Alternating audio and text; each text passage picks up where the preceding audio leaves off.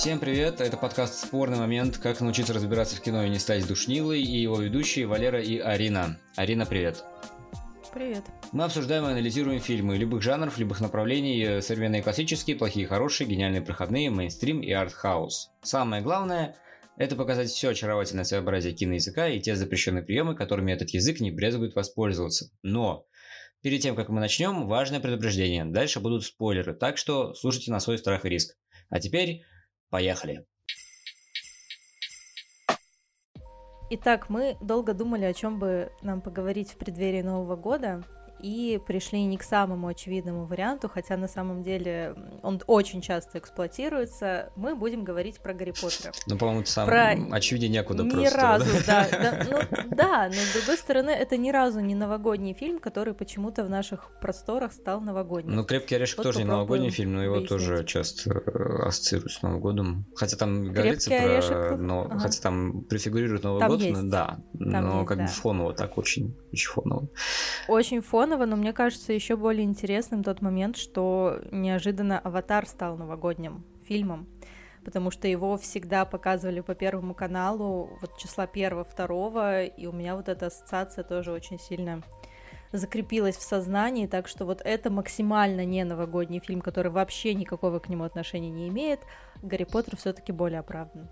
Ну, в Гарри Поттере там а, первые два фильма еще как-то есть Новый год, там, по-моему, в шестой части, в принципе, у Кровки, они там да, тоже вроде как да. Новый год какой-то отмечают, вот, но в основном, да, как бы, типа, Гарри Поттер в основном-то не новогодний фильм, и, а, но его почему-то эксплуатируют именно как э, новогодний продукт по телевидению, ну, по крайней мере, раньше. Mm-hmm. да, но так или иначе он ассоциируется с неким праздником, да, вот таким, вот, хотя большой вопрос, типа, что там здесь такого, чтобы его э, при, приурочивать именно к Новому году.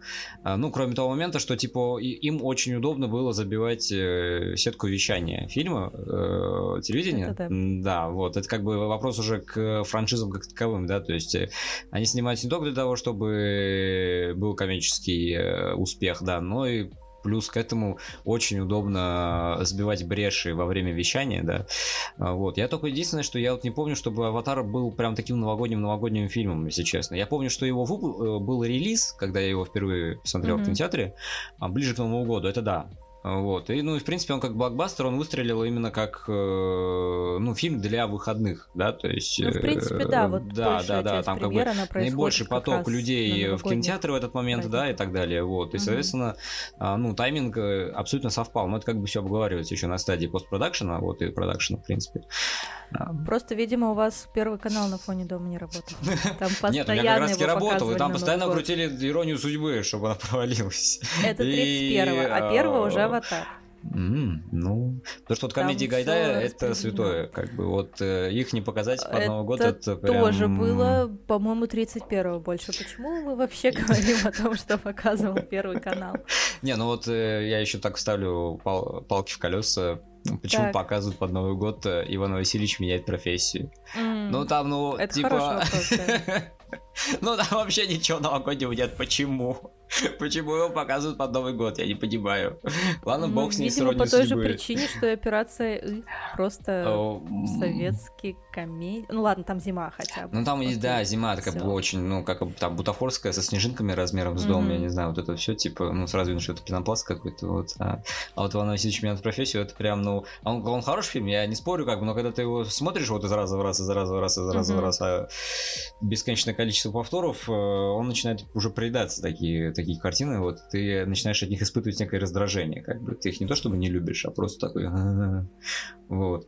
Да, но, в принципе, сегодняшний выпуск мы планировали так, но сейчас мы раскроем внутреннюю кухню, что мы как бы не будем Так. сильно углубляться в анализ, ну, по крайней мере, мы попытаемся это сделать, а, в анализ э, всей саги и всех фильмов отдельности, потому что контента на эту тему довольно много, и без наших стараний, вот, и вряд ли мы сможем привнести что-то новое как раз-таки в разбор э, и обсуждение а, концепту- концептуальной базы Гарри Поттера. Вот. Но Мгм. если будут какие-то интересные моменты, мы их обговорим. Да, но в качестве такого предновогоднего выпуска мы скорее а, будем так э, немного ностальгировать и обсуждать, какие моменты нам больше всего понравились в Гарри Поттере, какие моменты в нас э, вызывали вопросы в Гарри Поттере, да, что нам абсолютно не нравилось в Гарри Поттере. И перед тем, как мы займемся уже основной частью наш, нашего диалога, э, сделаем предупреждение, что мы э, в сегодняшнем выпуске берем именно э, сагу э, о Гарри Поттере, то есть от философского камня до даров смерти второй части. Э, вот мы сегодня, ну, возможно, чуть-чуть затронем а, фантастических тварей, но совсем немножко. Я там, если вот будем говорить об образе Дамблдора, да, вот, и без проклятого дитя. Потому что, ну, проклятое дитя это прям реально проклятое дитя во всех смыслах просто. Это Обойдемся сегодня без него.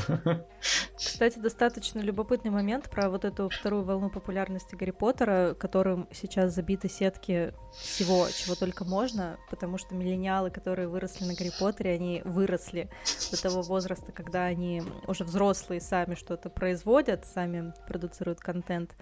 Вот, поэтому миллионы психологических разборов типов mm-hmm, персонажей mm-hmm. из Гарри Поттера, миллионы каких-то там э, схем отношений. Это все действительно можно найти. А у нас просто ностальгический да, выпуск, просто такой... но с некоторыми киновеческими. Ну, конечно, куда уж без этого, куда же без этого. Ну, и, кстати говоря, все эти психологические разборы, которыми полнится интернет, mm-hmm. вот.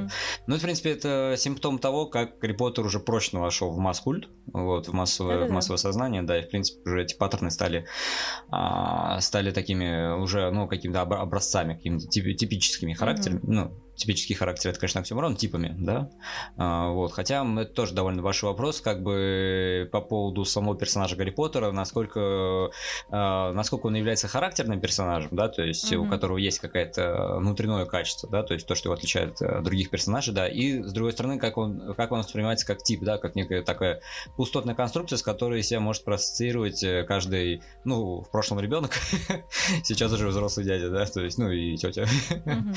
да, то есть это тоже такая большая проблема на самом деле подростковых фильмов, а Гарри Поттер все-таки это подростковое кино, вот, ну, тоже с некоторыми отличиями от типичного подросткового кино, а, что в основном герои-подростки там довольно блеклые, да, то есть это главный герой, он в основном ведомый, ну, это как бы еще обусловлено характером жанра, а, чертами mm-hmm. жанра, в котором, да, подросток, он как бы проходит некий искус, некое испытание, и поэтому он должен, его должны вести некие гуру, некие учителя, да, вот это вот. А, штука, когда, да, человек куда-то направляет. Вот, и Гарри Поттер в этом плане это mm-hmm. такой э, персонаж, который стоит, э, ну, такой из одного конца в другой, да, то есть, с одной стороны, он именно персонаж с историей, да, который все-таки как-то отделяется от э, когорты типичных для этого жанра персонажа, а с другой стороны, он как раз-таки к ним относится и их продуцирует, да, то есть он уже как-то, ну, то есть тот же самый э, Перси Джексон, э, вот этот, э, вот эти все персонажи, да, которые на самом деле, одни довольно однотипные, вот, и Гарри Поттер, он в этом плане и однотипен, и все-таки в нем есть какое-то какое кардинальное отличие, которое, а, которое все-таки, да, его выделяет на фоне всех этих, а, всего этого конгломерата персонажей. Это, в принципе, наверное, к вопросу о том, как вот ты правильно сказал, что персонаж может быть проассоциирован с кем угодно, поэтому вот такие персонажи они достаточно однотипны, и по сути их характер заключается в избранности. Да, то есть да, то, да. что они э, инаковы по своей природе, уже достаточно для того, чтобы герой был. Ну, эта проблема была как раз дивергент, вот это все типа, как бы, ну, героиня ничего не может делать, как бы, вот у нее, она как бы. Да, ей даже не придумали истории. Да, кардинально она не выделяется из фона вообще никак. Вот mm-hmm. абсолютно, да. вот. Но когда ей говорят, э, что ты типа необычная, ты необыкновенная, mm-hmm. да, то есть как бы факт необыкновенности скрывается как раз таки просто в том, что ты типа необыкновенная, ну просто необыкновенная из ниоткуда. И все да. как бы. И это становится самое главное, что это же эта сценарная ошибка, она становится структурной и систематичной mm-hmm. для этого сценария, и поэтому весь сценарий он как бы такой расплывается. В этом плане Гарри Поттер все-таки выигрывает, потому что а, по ходу дела, ну это уже роллинг, не экранизация, она прописывает мир так, что Гарри Поттер, он встраивается в эти сложные взаимоотношения mm-hmm. внутри уже самого магического мира, и его избранность обуславливается определенными причинами и следствиями. И поэтому это Гарри да. Поттер из главного персонажа становится некой такой марионеткой высших сил, и он это осознает и пытается mm-hmm. как-то с этим справиться. И поэтому у него есть то, что, то, чего нет у этих однотипных героев из того же там Дивергента, Голодных игр и так далее, да, у него есть конфликт внутренний, да, и вот этот момент осознания того, что он принадлежит этому миру и какое-то место в нем занимает. Потому что там первые, ну там, условно говоря, три книги, да, вот это вот от э, философского камня до ученика Скабана, еще сохранялся такой флер сказочности, да, где Гарри Поттер как раз-таки именно центрированный персонаж, да, то есть вокруг него, как по орбите, вращаются все эти события, да, и как-то с ним связаны. Но потом, начиная уже с Кубка Огня, мы понимаем, что Гарри Поттер это просто часть этого огромного мира, в котором интрига заложена уже задолго до появления Гарри Поттера на свет, и она всегда как-то мимо него все время проходила, да, он все время как будто бы на обочине оказывался. Но это, кстати, мне кажется, mm-hmm. хорошо было передано еще и а, в Ордене Феникса. Но мы об этом поговорим сегодня. И поэтому, мне кажется, можно уже переходить к основной части нашего... Да? Я думала, это уже есть основная часть. Ну, хорошо. Ну, можно даже тут и без перебивок обойтись так. Будем, будем фигачить как есть. Просто с сплошным полотном, хорошо. Ну, конечно, да. Ты думаешь, мне по Новому году будет охота сидеть, типа, там, это делать? Ну, я представляю, да. Просто вот сейчас как есть, так и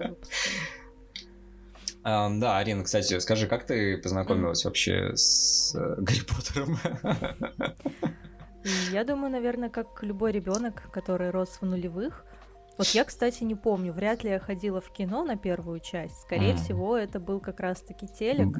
Mm-hmm. И как-то очень, опять-таки, так как вокруг Гарри Порта... Гарри Порта.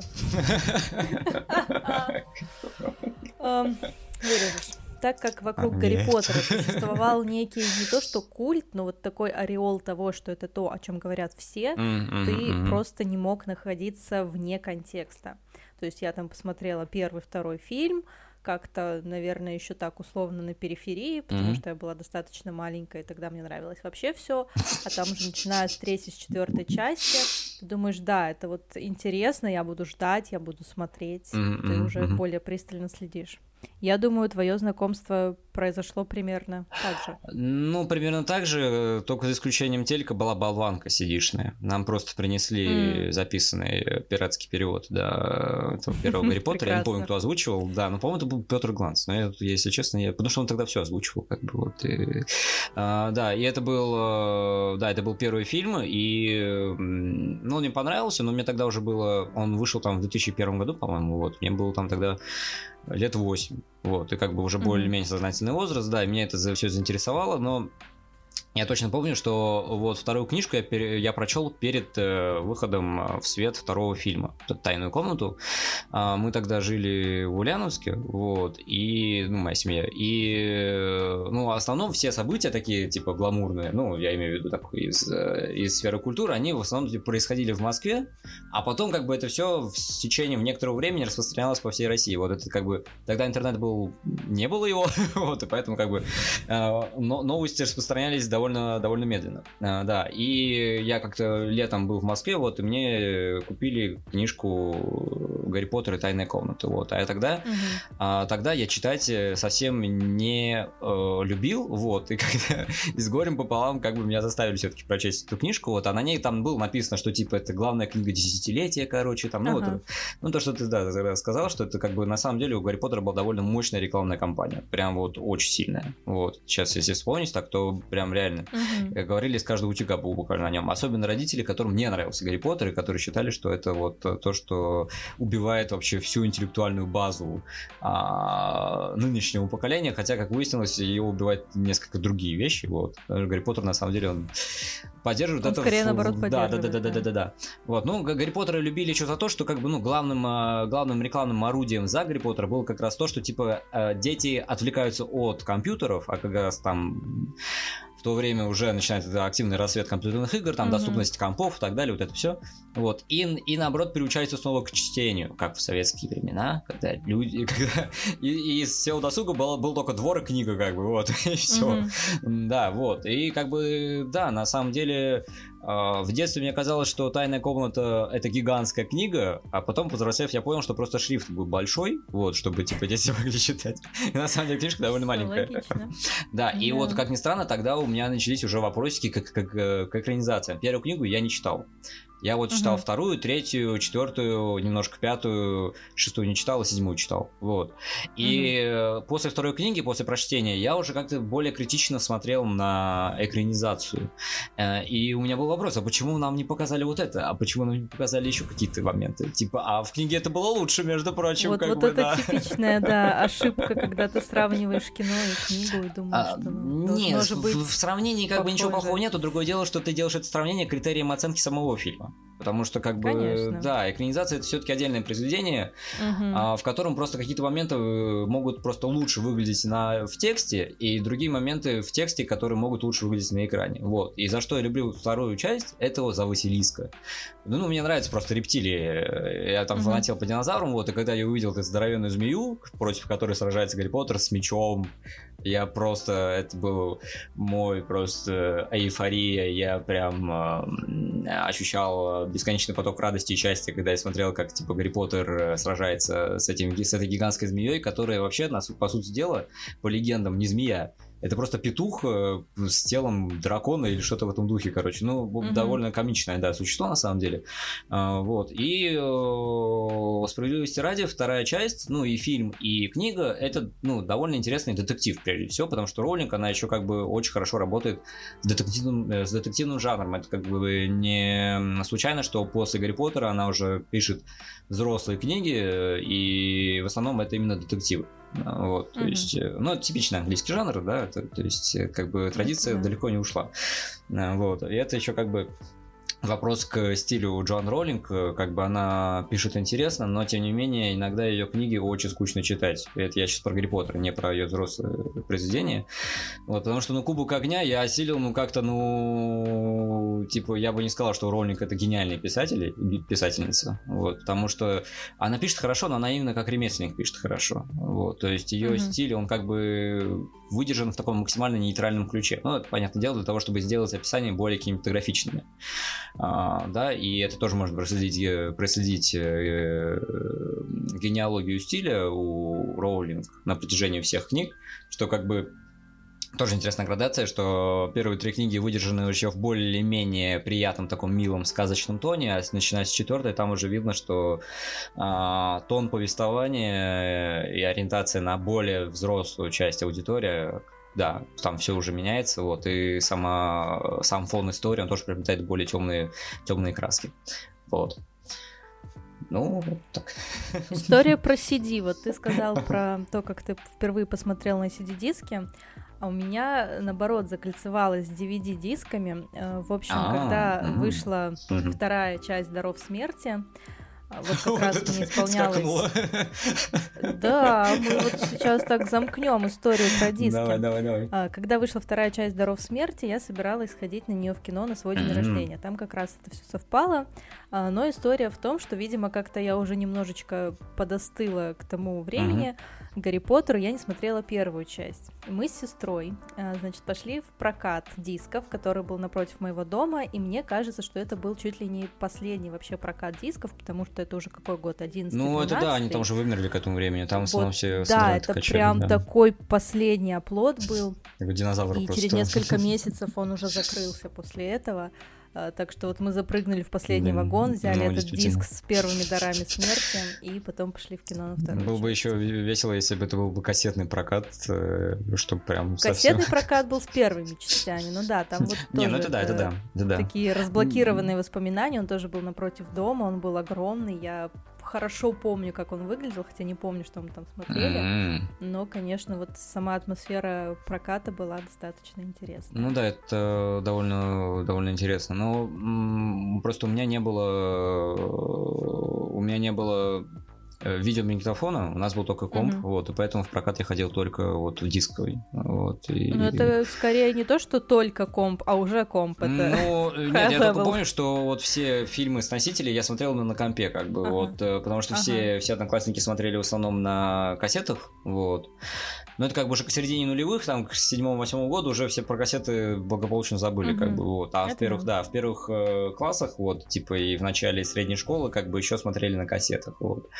А потом уже все там диски, DVD-диски, вот, это уже как mm-hmm. буковый CDR, CDRV, типа, чтобы записать, перезаписать, вот это все, вот. Mm-hmm. А вот, кстати, по поводу Даров смерти, я ходил на первую часть кино, Вот, и на шестую я смотрел, я смотрел в кино, да, то есть это шестая часть выходила как раз, это был девятый год, она выходила летом, вот, это «Принц Полукровка», и «Дары смерти» я смотрел, э, как он, он, она выходила, по-моему, где-то в сентябре-октябре в десятом году, вот, там же ее там разделили, да, в одиннадцатом уже была вторая часть, и вторую часть я смотрел, э, я смотрел э, дома, и вот мне тоже как-то, типа, возникли вопросики к, к экранизации «Даров смерти», потому что, как бы книжку я тоже прочел до экранизации, вот. И книжка мне вот понравилась. не надо читать. Во многих знаниях многие печали, как говорится. Это да, это да. Но, ну да, тут как бы и не поспоришь. Читать вообще вредно. Я читала книги, и меня все всегда устраивало. Видишь, в чем секрет счастья? Ну, не в смысле вообще книги, а Гарри Поттера, я имею в виду. Тут бац, оказывается, что Арина не читала вообще ничего. Да, кроме азбуки. Так уж извините. Ой, блин, это тоже неприятные воспоминания разблокируются из детства, когда тебя заставляют читать, типа, учить все эти буквы тупые, блин, зачем это все, типа, вот это зачем, память... когда можно картинками ну, общаться? Ну, правильно, да? реально, типа, вот эти вот иероглифика как бы намного удобнее, и еще и угу. лучше для памяти, как бы, и язык комплекснее, как бы, вот это все фонетическое письмо, это отстой какой-то, как бы, вот зачем мне нужно, ну, да. Факт, факт, да. А что тебе больше нравится э, из вот в Гарри Поттере? Вот э, какие вот моменты в тебе вот вызывают большую симпатию, наибольшую? Я могу сказать, какая часть мне больше нравится. Давай, давай, давай, скажи, скажи. При подготовке а, к этому подкасту мы в этом не совпадаем. Мне еще с детства всегда нравился Узник Аскабана, просто потому, что он, вероятно, был какой-то другой когда тебя из второго фильма выбрасывает вот в такой же мрачный мир, где мы видим там казнь клювокрыла, mm-hmm. где какие-то вообще непонятные штуки, меня это всегда привлекало. И уже потом, через много-много лет, я узнала, что, оказывается, есть такой режиссер mm-hmm. Альфонсо Куарон, да, да, да, что да, он да. снял еще, что вот он снял третью часть Гарри Поттера, и поэтому, вот видишь, моя душа, она сразу вот эм, была кинематографически настроена и вычленяла какие-то вот такие очень необычная вещь. Хотя понятно, что в Ну, он отличается Поттера, по стилистике наверное, из всего, из всего да. саги. Вот. Потому что, ну, книга на самом деле э, написана, ну, примерно так же, как и первые две. Вот, там mm-hmm. как бы особо... Да, он как бесшовно этот вот корпус из первых трех фильмов, фильмов может такой составить, э, фильм, э, книг, книг, прошу прощения. А, такой бесшовный корпус из первых трех книг, в котором э, стилистика, в принципе, выдержана в более-менее единственном регистре, вот. А вот в фильме, потому что, ну, когда я впервые посмотрел «Узник Скабана», и книгу я тоже прочел перед просмотром. это уже плохо. И мне тоже не понравилось, как там все сделано. Естественно, книга лучше, как говорится. Книга лучше, книга, естественно. Не, ну есть такие фильмы, когда ты смотришь и книгу читать об этом вообще не хочешь. Вот, типа, то же самое, не знаю, «Американский психопат», вот я книжку, если честно, ну, как бы, э, я начал читать там другие книги mm-hmm. Истона Элиса, вот, «Американский психопат», я как-то, ну, такой, ну, э, ну, как бы на, э, на экране это выглядит лучше, как бы, да, вот. Но вернемся к узнику, узнику Скабана. Ну, там тоже, он когда вышел, мне было там лет, по-моему, 11, ну, так вот, типа приблизительно. Mm-hmm. И э, там фишка в том, что в таком возрасте как бы не учитываешь разницу в стиле, он просто, если он явный другой, он как бы бьет тебя сразу по вот этой рецепции, вот, и ты такой, боже ну, мой, это что да, это? это уже больше вопрос твоего отношения, тебе это либо нравится, да, либо да, это да, да, да, и э, мир становится более живым, живым и более отталкивающим э, в третьей да. части, да, что как бы ты чувствуешь, что как бы тут уже что-то что-то другое проскакивает в этом, а, в этом всем, хотя как бы и узник Аскабана не лишен какого-то очень странного юмора, да, то есть это как бы уже начинается какой-то такой темный фэнтези, грубо говоря, uh-huh. да, но вот э, все равно, ну, как бы весь фильм поддерживается какая-то очень стрёмная атмосфера, да, там Гарри Поттеру говорят, что типа он скоро помрет, вот, что типа они начинают изучать эти предсказания и так далее, да, вот это Севилья Треллани, э, ну, в общем, очень много всего, там вот этот клювокрыл и так далее, вот, меняется цветовая палитра в целом фильма, да, то есть если, если Коламбус у нас э, снимал все в, в пастельных таких теплых, э, милых тонах, да, которые тут э, располагают к тому, чтобы погружаться в этот мир, да, вот этот в мир магии, волшебства, ну, мы все mm-hmm. помним, как это все выглядит, да, потому что, мне кажется, ну, очень мало людей есть на свете, которые не смотрели Гарри Поттера, но... Первую часть стопроцентно, ее крутили так часто, что, мне кажется, Ну, да-да-да-да-да-да, даже как-то на задорках может это сохраниться, вот, но это еще mm-hmm. другой, другой феномен, который мы, наверное, сегодня обсудим. Вот. И эм, меняется цветовая палитра, меняется кадр, меняется работа камеры и так далее. Вот э, вчера я посмотрел на нашем любимом Ютубе один так. видосик про Гарри Поттера, вот, и подметил для себя а, очень интересную штуку, что меняется работа глубинной мизансцены в «Узнике Аскабана», в отличие от э, «Тайной комнаты» и э, «Философского камня», что кадр становится более длинным, и за счет этого угу. эм, фоновое действие, они становятся более активными, да, то есть угу. э, пока на переднем плане у нас разговаривают герои, на заднем плане, в глубине мизансцены, у нас как продолжается какое-то движение, и из-за этого э, действие приобретает более, ре, большую реалистичность, да, это там еще писал об этом французский э, кинокритик Андре Базен, да, что как бы э, почему вот этот реалистичный код, он восстанавливается в, в, в фильмах 60-х, когда входит план эпизод, и когда когда э, превалирует именно длинная съемка, да, вот длинный кадр, и в «Узнике Аскабана» мы видим примерно то же самое, как меняется стилистика как раз-таки от такого плаката, ну, не плакатного, такого э, статично-декорационного в первых двух фильмах к такому реалистичному, непрерывному, непрерывной съемке в э, «Узнике Аскабана». Mm-hmm. А мы знаем, как Альфонсо Куарон любит непрерывную съемку, и как любит непрерывную съемку Эммануэль, mm-hmm. Эммануэль Любецкий, да, то есть это мы все помним э, Бёрдмана, да, с «Дитём человеческим. А, вот, да, то есть э, мир Гарри Поттера становится более живым, более отзывчивым, и, в принципе, мы видим, что Гарри Поттер уже, поболее, уже становится именно частью общего фона, да, как бы он уже становится частью более долгой предыстории, потому что на «Узнике Аскабана» у нас появляется там и Сириус Блэк, и вот эта вся история mm-hmm. с Питером Петтигру, и опять-таки вопросы к тому, если у братьев Уизли была карта мародеров, почему они не видели, что рядом с Роном спит какой-то мужик, как бы вот.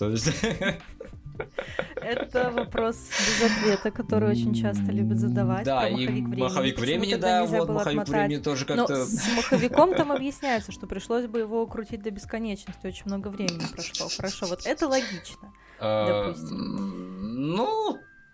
Ну, можно как-то воспринимать. Короче, какая разница? Как бы, ну, этим занимаются обычно фанаты, как бы им же важно, чтобы как бы мир в Гарри Поттере, он был как бы, ну, закономерно бесшовным, да, как бы, ну, непротиворечивым, mm-hmm. вот, потому что как бы обычному зрителю, как бы, ну и ладно, то есть и карта мародеров, да бог с ней, как бы. Все это используется только ради, только ради сценарных приемов, да, для того, чтобы mm-hmm. нагнать интриги, да, а фан-сообщество, оно начинает там строить теории, там, э, заниматься какой-то... Да, это отдельно можно делать по теориям заговора. Частичной конспирологии и так далее, да, чтобы суметь объяснить какие-то мотивы там и так далее, и так далее. Да, но мне кажется, это, ну, такое, как бы, просто одна из манер эскапизма, как бы, в ней ничего плохого нет. Как бы. Ну, то есть, mm-hmm. эскапизм, да, это мы как бы все этим, всем этим занимаемся, но лучше заниматься, это даже как-то, даже как-то продуктивно, потому что, как бы, ну, мозги включаются, как бы, люди думают и так далее, вот.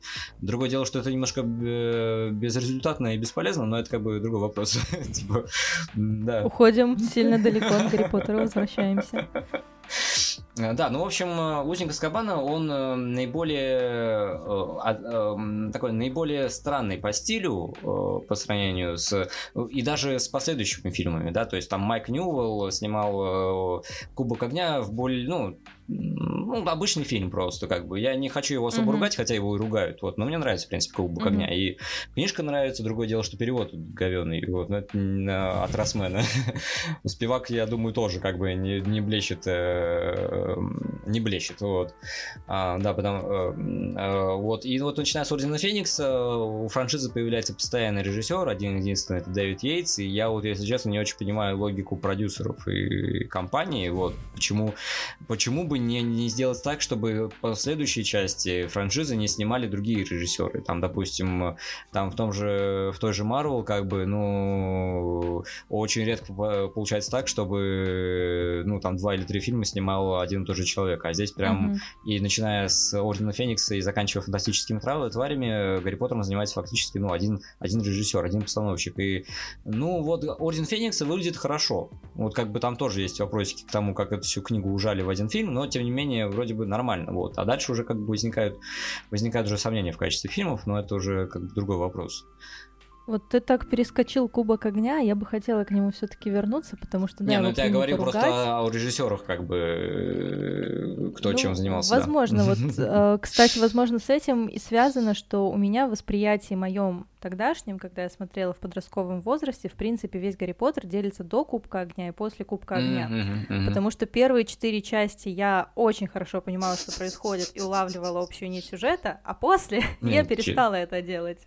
Ну, первые четыре, да. То есть после Кубка Огня, что, три? Не-не-не, нет, а, первые три, если ты имеешь в виду до Кубка Огня, то есть Кубок Огня, он как бы уже типа Включая, нет, включая, включая. Вот там тоже все было круто понятно, то есть у нас в каждом из эм, в каждой из частей э, первые четыре фильма mm-hmm. было некое центральное событие, mm-hmm. вокруг которого все организовывалось начиная с Ордена Феникса, это центральное событие разваливается, и мы не можем там сказать условно в одном предложении, о чем фильм. И для моего подросткового сознания это было несколько странно, потому что вот у меня до сих пор, даже когда я пересматривала во взрослом состоянии, Орден и Принц Полукровка, они сливаются в один такой большой фильм, угу. возможно, за счет того, что это все делал один режиссер, и там уже mm. вот эти швы, они максимально mm. незаметные. Дары смерти, ну, понятно, да, да. стоят особняком, просто в силу угу. наполненности сюжета. Но вот к пятой и шестой части есть у меня Ну, как бы пятая и шестая часть, они как бы тоже сюжета наполнены, дай боже.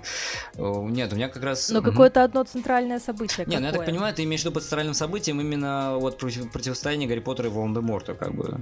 Да нет, Кубок Огня — это турнир. А, не-не, я имею в виду сквозной вообще по всей саге, вот именно то, что оно выделяется вот ярче всего, то есть а, ради ну, чего все это затевается, что у нас есть да, зло, да. которое необходимо победить. А, ты имеешь в виду центральное событие, которое присутствует в каждом, э, в каждой, в каждой да, части. Да, а, что ты понял, можешь понял. сказать, о чем фильм. Ну... Там первый это знакомство, второй про Василиска, третий про Клювокрыла и время. Четвертое ну вот э, там тоже интересно, что типа первые две, э, первые два фильма, так. это именно противостояние с Волан-де-Мортом, да, то есть эти частичные, угу. там даже сама битва с Василиском, это как бы не центральная часть. Центральная часть это закалывание клыком побежденного Василиска ну, дневника да, Тома Редла. Того, да, угу. вот, то есть это как бы, там видишь, там как бы суть была не в том, что как бы типа убить змею, типа, а чтобы ее использовать как оружие, это еще круче. Ну запоминается да. она все равно больше. Ну, ну, да, но тем не менее, вот видишь, как эта постановка работает, ты запоминаешь немножко не да. то, что нужно. Да, да, но вот как сработало. А, да, да.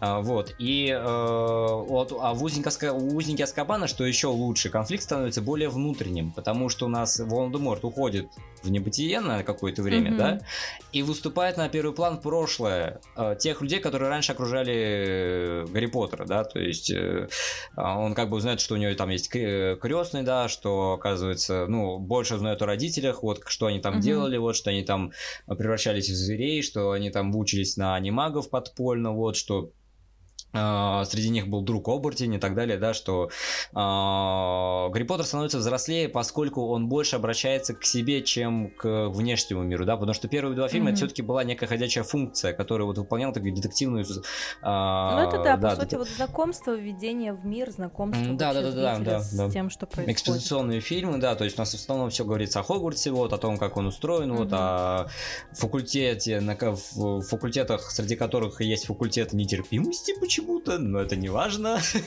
И еще два факультета, о которых э, все забывают, пока оттуда не появляются люди, да, для э, вброса и выброса, да, того же там Дигори и Джо, вот, это не важно, да. Ну, иначе это был бы сериал, извините, на всех сфокусироваться невозможно. А, да, и Хотя поэтому... было бы интересно, да, если да. бы они учились на разных факультетах, три главных героя. Ну, это еще как бы... Все-таки это университет, да, еще это как бы западная традиция, поэтому как противостояние факультетов там должно присутствовать, вот, так что, ну, окей, ладно.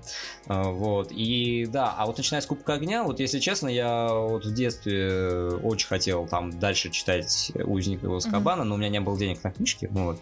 А, да, и в книжном я как-то находил эти все обложечки, вот, и как бы начинал читать, я не понимал, с чего начинается Кубок Огня. Ну, я имел в виду про книгу.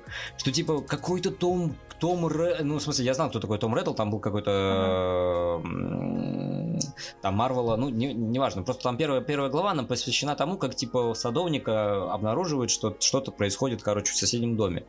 И угу. для человека, который привык к тому, что, типа, Джоан Роллинг все разжевывает в первых трех книгах, да, то есть они там начинаются так, что, типа, есть такой мальчик, жил, добыл, там, и так далее, но, опять-таки, к, ага. к сказочному регистру, вот. А, а, а четвертая книга, прошу прощения, начинается с того, что как бы, меня уже вводят уже в середину действия, и я не могу понять, что происходит.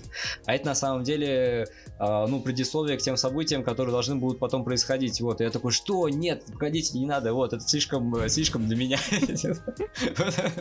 Понятно, это личная психологическая травма скупка. Эм, Понятно. Ну да, да, да, и поэтому я был сначала вот уже там тогда уже осилил фильм, вот, а потом уже, а потом уже книгу. И у меня был одноклассник, который прочел все книжки Гарри Поттера, вот, вот от э, философского камня до э, даров смерти. Я его просил пересказать, что там происходит, и я ничего не понял, что он мне сказал, потому что ну, как бы и крестражи, и э, палочки с э, одинаковой начинкой, они там друг друга не признают, угу. и, ну да, там уже тоже угу. как бы к вопросу о расширении там лора. Там появляется да, очень да, да, много, да, да, да. всего нового, что... Да, Джон Роллинг очень сильно разрабатывает э, лор, что, ну, самое интересное, что лор тут работает на то, чтобы герои занялись изучением и э, посмотрели, с помощью каких методик и средств они могут расправиться со злом, которое во сто крат mm-hmm. сильнее их.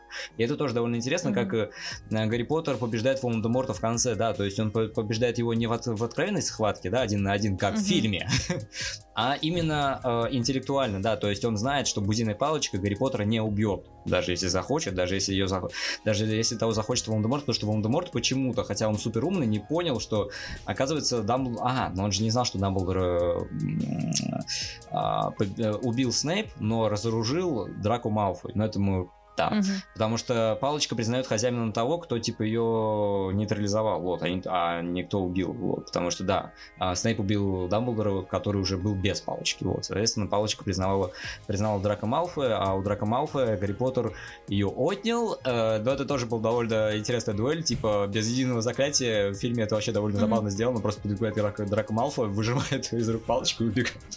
Типа, окей. Все, оказывается, так просто решалось. Да, да, да да, 7 фильмов. 8. Э, не, ну это как бы очень... Да, 8 фильмов, 8.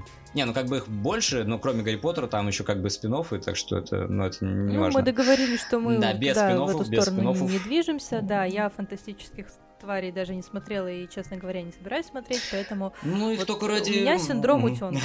Я что увидела в детстве, то мне нравится, поэтому вот прекрасно, что там я росла вместе с Гарри Поттером, там и книги взрослеют с читателями, и фильмы взрослеют вместе со зрителями, с персонажами. Вот это, конечно, очень здорово. Ну, это, кстати, да, принципе, тоже интересный феномен mm-hmm. франшизы Гарри Поттера, потому что это довольно такой уникальный случай, когда, ну, по крайней мере, поколение тех людей, взросление которых выпало на нулевые года именно, да, mm-hmm. вот, они именно росли вместе с персонажем Гарри да. Поттера, да, и они как бы вот сливались, и это, кстати, вопрос о том, насколько типичен персонаж Гарри, да, то есть как бы а, по Гарри можно было отследить, ну, по, по этому персонажу можно было отследить как раз-таки стадии взросления человека, да, стадии его принятия mm-hmm. мира и изменения его мировоззрения, потому что, ну, как бы видно, что после, после третьей части Гарри Поттер становится более таким самостоятельным, более импульсивным, агрессивным персонажем, да, то есть у которого есть какие-то mm-hmm. претензии к миру, да, то есть он уже хочет mm-hmm. с чем-то разобраться, как и любой ребенок, который становится подростком, подросток, который становится юношей, вот, что, да, ты чувствуешь какое-то сопротивление, которое идет от, э, от тебя к миру и от мира к тебе. И это все же у Роллинга и у режиссеров как бы получается хорошо передать, да, но все-таки мне кажется, что в исполнении Дэниела Редклиффа Поттер все-таки получился более ведомым персонажем, чем в книгах. Вот я начинаю... Вот все потому, что книжки не надо читать. Ну, ну, когда открываешь Орден Феникса, там вот помнишь эту открывающую сцену в, эм, в Ордене Феникса, как бы, типа он там с Дадли начинает там терки и так далее, вот что он там типа начинает. Это ему... разве не в Принце было? Ладно. Нет, Я нет, говорю, нет, у меня нет, это один, принцип... один большой фильм. был Кровки была очень странная открывающая сцена в фильме, когда я про, про вот, принцип полукровки не читал, вот я вот, не берусь утверждать, ага. но там была другая сцена открывающая, это уж точно. Окей, да. хорошо. В Ордене Феникса там э, Гарри Поттер сидит на качельках, типа, и... Это я помню, вот. да. А А в книге было расписано так, что Гарри Поттер сам стал зачинщиком конфликта с Дадли, типа. То есть там было ага. немножко непонятно, типа, кто на самом деле на кого начал быковать. И это мне понравилось, что, типа, Гарри, По... с Гарри Поттера снимает флеру такого именно главного героя, как модели mm-hmm. э, этической, да, то есть, которая вот mm-hmm. абсолютно без, э, без изъянов, без ничего. Потому что у Гарри Поттера есть прегрешение, как его отца, да, потому что он потом видит, mm-hmm. что отец у него тоже был как бы не, не святой человек, между прочим, вот, как бы, а, да, и в, в Ордене Феникса мне это понравилось, что, ну, по крайней мере, то, что я успел прочесть оттуда, вот, что э, в книге, что э, персонаж Гарри Поттера становится более живым, более таким грязным, да, ну, mm-hmm. я имею в виду, что вот, э, э, ну, по нему не видно, что, не знаю, не безгрешно, да, ему там 15-летний подросток, да, который, да, такой бунтовщик, э, ну, он же и организует отряд Дамблдора, да, он сопротивляется mm-hmm. министерству, да, появляется министерство, появляется политика в Гарри Поттере, да, по, по, э, оказывается, что помимо столкновения Гарри Поттера и Волан-де-Морта, который на самом деле становится просто частью грома, гроба глобального конфликта. Есть еще третья сторона, которая заинтересована mm-hmm. в том, чтобы сохранить власть. Да, но это уже как бы вопрос о том, как меняется, э, как меняется тон повествования, как меняется изображаемый мир от книги к книге, да, то есть после Ордена Феникса все становится более или менее стабильным, да, то есть уже и, mm-hmm. ну, скорее всего, с чем связано смешение в твоем восприятии принципа укровки Ордена Феникса, скорее всего, именно с тем, что как бы мир становится более, более бесшовным, более непрерывным, да, то есть как бы уже все да. устраивается в одной, в одной, в одной паради... парадигме. Слово, которое мы сегодня условились не говорить, но окей. А, ну то есть отсылки к Базену это нормально. Да, это Базену это нормально, потому что там не было слова парадигма.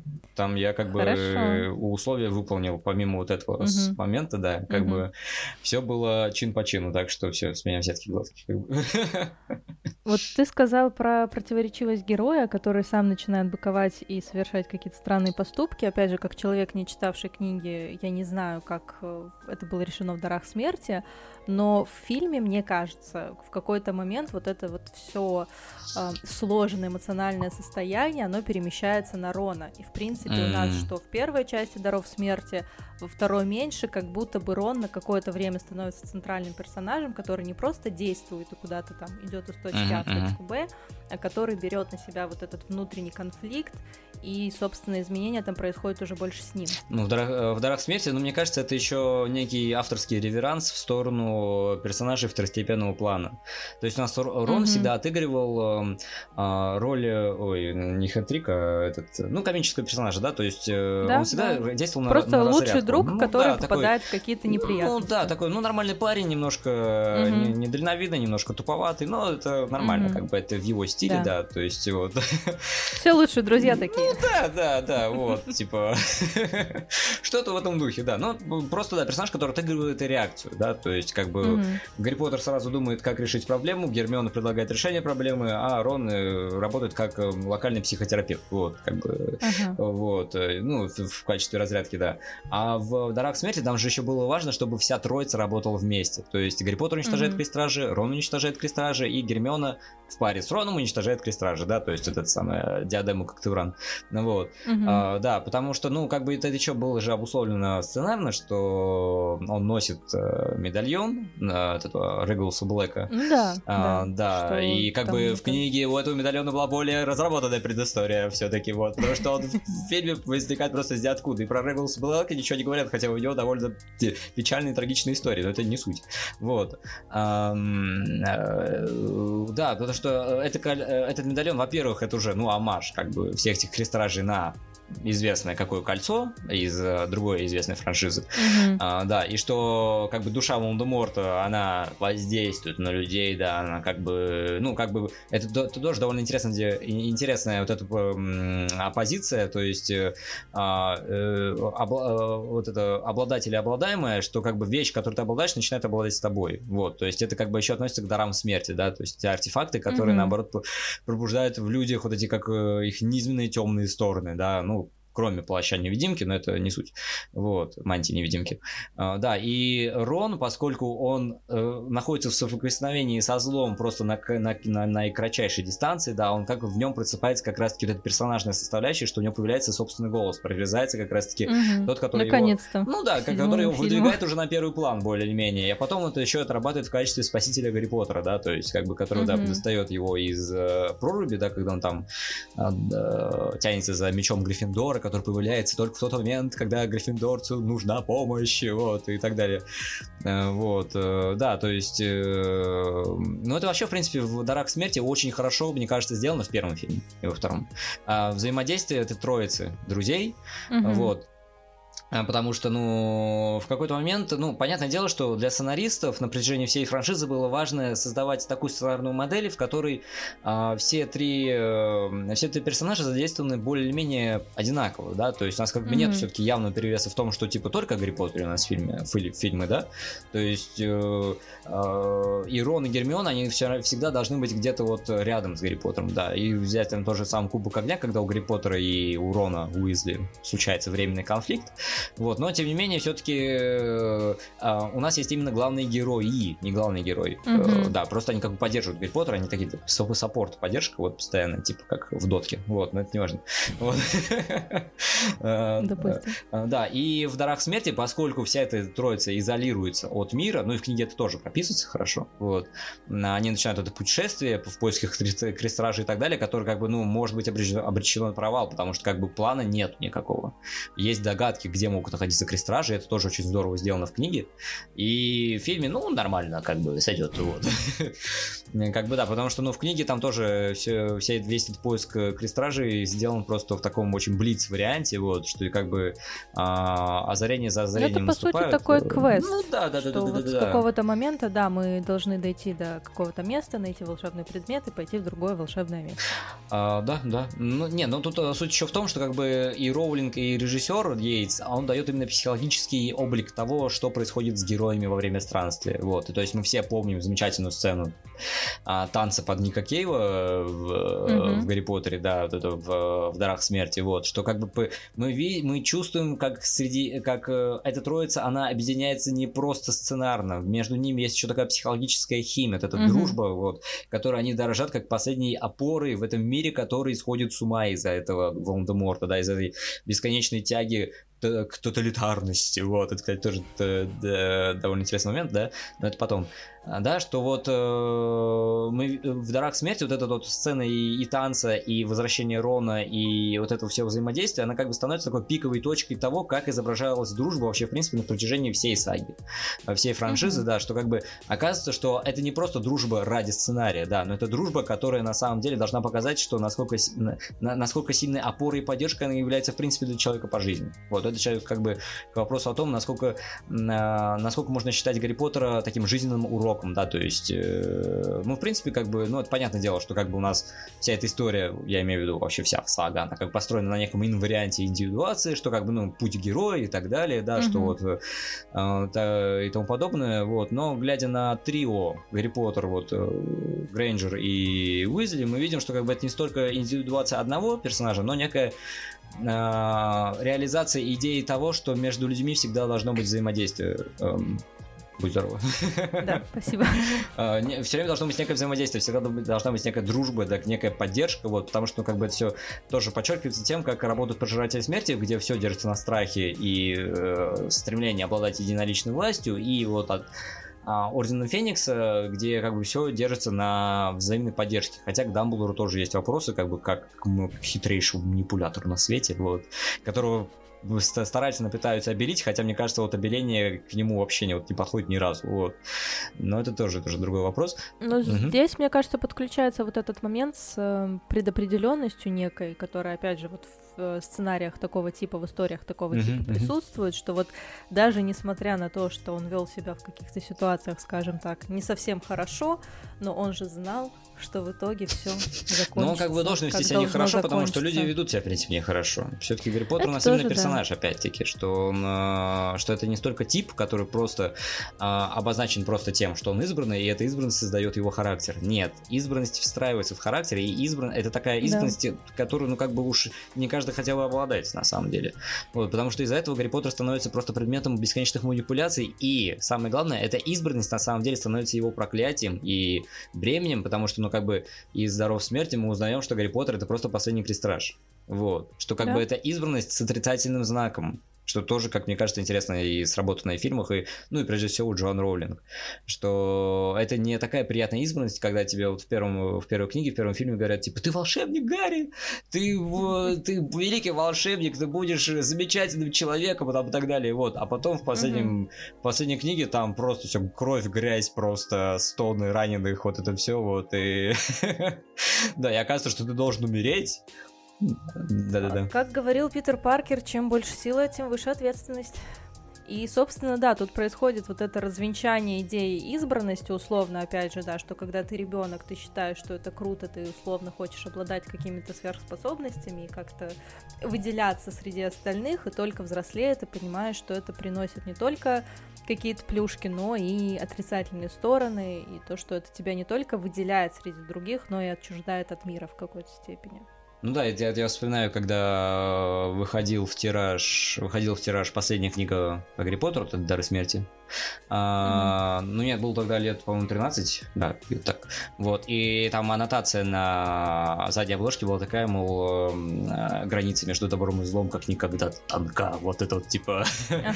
как вот эта серая мораль начинается, да, ты чувствуешь, что градус ну, да, повышается. Да, уже, ставки конечно. повышаются, да, что вот никто никогда не знаешь, кто, кто друг, кто враг, вот это все, все вокруг. Хотя, в принципе, Дарак смерти все довольно, ну, четко э, расставлено, да, где друг, где друг, где враг враг, ну, плюс внутренний конфликт, который провоцирует Кристраж, да, вот э, с, э, с Роном и так далее, да, и что мы узнаем, что да, у Дамблдора на самом деле не самая лицеприятная биография для директора Хогвартса, вот, что он mm-hmm. на самом деле тоже как бы занимался поиском даров смерти, и у него был сообщник по имени Гриндевальд, ну, это уже как бы вопрос о фантастических тварях, э, да, что, да, на самом деле Дамблдор тоже хотел Э, чтобы мир магов он все-таки воспрял, чтобы вот сняли, ну не то чтобы сняли статус секретности, да, а, а да, чтобы отыскать все эти дары, но воспользоваться ими во благо, но он увидел, что во благо ими не воспользуешься и тому подобное. Но это, кстати, тоже довольно интересный, интересный момент, что когда говорят о Гарри Поттере, э, обращаются к реалиям нашего мира и говорят о том, что, о, какая на самом деле интересная сага о Гарри Поттере, потому что она рассказывает, типа, о том, как личность сопротивляется тоталитарному режиму. Ну, в смысле, вот этот ага. пожиратель смерти, ну, ты помнишь, там в последнем фильме где-то все там очень явные аллюзии на то, что это все при, к чему всему, к чему приводит ага. единоличная власть. Но мне кажется, как раз-таки наоборот, и Джон Роллинг, и Йейтс, они используют как раз-таки наиболее откровенные аллюзии для того, чтобы подчеркнуть мир внутри Гарри Поттера. То есть у нас как бы э, реалии нашего мира становятся художественными средствами внутри произведения, а не mm-hmm. наоборот. Как. Ну, тут можно уже читать как бы в, в обратную сторону постоянно, вот, но мне кажется, что это как бы лишняя нагрузка на мир Гарри Поттера, потому что все-таки не стоит забывать, что у нас э, вымышленный мир, где люди дерутся на заклинаниях и на палочках, вот. И, кстати, тоже довольно интересно по поводу э, дуэлей на палочках, потому что, ну, как бы, ну, мы все помним э, сцену дуэли в, в тайной комнате. Но это было как первое, mm-hmm. первый момент, когда когда была именно схватка на палочках, да, то есть э, в философском камне там у нас просто была это Аллахамора и все, типа, uh-huh. а в играх еще и Флипенда, но это не важно. Э, вот, а в, в тайной комнате уже как бы полноценная дуэль, которая на самом деле просто оказывается взаимообменным заклинаниями. И как это все, э, и как это все превращается просто в жесточайшие баталии в, в Ордене Феникса и, и дальше, что как бы там заклинания просто кастуются чуть ли не из воздуха, вот. Но это, кстати, мне тоже мне иногда не нравилось, потому что э, в книгах заклинания проговариваются, и пока ты его не проговоришь, mm-hmm. как бы оно не сработает. А, э, а в последних трех фильмах, как бы, ну, четырех, э, эти заклинания, они вылетают просто со скоростью пулемета, и люди даже не успевают их произнести. Как бы это тоже большой вопрос, как это работает, эта механика мира. Мне вот это интересно, особенно, особенно, особенно как изгваздали Патронус в Ордене Феникса. То есть, если у нас узник Аскабана Патронус был именно таким как, ну, как в книгах описывается, что как бы он либо mm-hmm. это поток света, либо это а, животное, вот. А в Ордене Феникса это просто какая-то а, какая-то жижа э, светлая, вот, которая побеждает Дементоров, как бы, ну окей, ладно, хорошо. С учетом того, что я никогда не думал, ну, в смысле, мне всегда казалось, что патронство на самом деле довольно сложное заклинание, потому что когда из тебя укачивают всю радость, очень сложно mm-hmm. найти момент э, в памяти, который тебе приносит наибольшую радость для того, чтобы сопротивляться тому, что у тебя забирает радость. Типа, ну, это все это прикольно, но как бы тоже есть вопросы к тому, как эта логика заклинания работает. Но это уж ладно. Оставим на совести людей, которые занимаются разбором лора Гарри Поттера. Вот это. К тому же, вот как ты сам говорил, не, не совсем применимы законы нашего мира и нашей логики к миру Гарри Поттера. Поэтому, да. вероятно, там определенная логика есть. Но мы маглы, поэтому в это проникнуть Кстати, тоже довольно интересно, что вот как распространяется магия в мире Гарри Поттера, потому что в Гарри Поттере есть так называемые сквибы, типа вот этого Филча, которые типа не обладают магией, но они маги по рождению. То есть они чистокровные маги, но колдовать не могут. Но мне всегда казалось, что как бы в Гарри Поттере а, колдовать ты можешь, поскольку у тебя есть знания колдовству. Ну, то есть ты как бы, да, ну это как бы, наверное, а, это объясняет то, что как бы ты читаешь Гарри Поттера и пытаешься применить заклятие, но у тебя не работает это ничего, потому что ты не маг. Вот, то есть как магия да? тебя не коснулась. А она как сила в джедаях, ну, в смысле, в Звездных войнах, что типа у нас есть а, семьи чистокровных магов, ну или полукровок, где как бы магия передается генетическим путем. А есть э, семьи маглорожденных, но это как бы не факт, что среди них не было магов. Там как бы, ну, смешанные mm-hmm. браки, они все-таки имеют место всегда. Вот. А, да. А, что в семье, которая состоит исключительно из маглов, как бы просыпаются внезапно у кого-то магические способности, да, то есть то, то же самое Гермиона Грейнджер, которую все называют краснокровкой. Ну, не все, а Драко Малфой, да, и, и же с ними пожиратели смерти, да, которых, которых возглавляет полукровка. Но это не суть, тоже как бы к вопросу об аллюзиях на, реаль, на реальный мир, да, но это mm-hmm. а, тоже не суть. Вот. Э, да, то есть э, тут как бы в Гарри Поттере поднимается тема нетерпимости и расового превосходства, ну вот это вся э, интересная, ну, да, да, интересная, раса, да, да, интересное наследие 20 века, да, вот, что как бы да, вот, что как бы одни люди лучше других просто по праву рождения, да, и в Гарри Поттере, ну, это тоже довольно интересно сделано, вот, что вот есть маглы, которые, ну, вот маглы, да, а вот есть маги, которые, э, которые считают, что они должны возглавлять маглов, да, но тем не менее, все-таки статус секретности он оберегает, как бы один мир от другого, вот, но... Угу этот статус секретности тоже как бы тоже является такой довольно интересным элементом э, внутреннего мира Гарри Поттера, вот, потому что ну, как бы в первых трех в первых трех книгах и фильмах э, кажется, что мир магии он именно что потусторонний мир, он как бы и существует mm-hmm. и не существует одновременно, да. А mm-hmm. в Кубке огня и, и так далее мы все-таки видим, что как бы есть уже прямое взаимодействие между.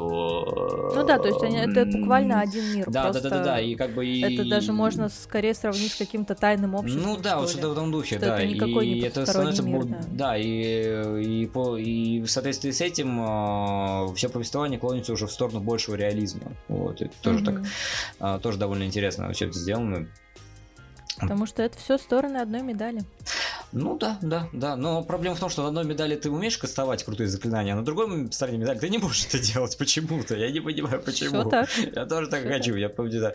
А, было э, выпуск 100-500, и он там разбирал один видос, где mm-hmm. женщина разрабатывала заклинание то ли флипенда, то ли... Э, а, экспелиармус, я не помню. Ну, там, короче, она говорит, ага. типа, повертите палочкой над головой, запустите дальше в противника, вот, и там дальше по, по руке пройдет энергия, вот, и, угу. и поразит противника. И сущность в виде гномика. Ну, да, не-не, ну, там как бы было без этого, вот, но, как бы, да, окей, ладно, типа... Все равно смешно. Ну, хотя некоторые относятся к этому довольно... Ну, как бы, я понимаю, почему Гарри Поттер такая широкая фан-база. Ну, не то, чтобы я к ней себя отношу, потому что я как бы не так сильно разбираюсь в Гарри mm-hmm. Поттера.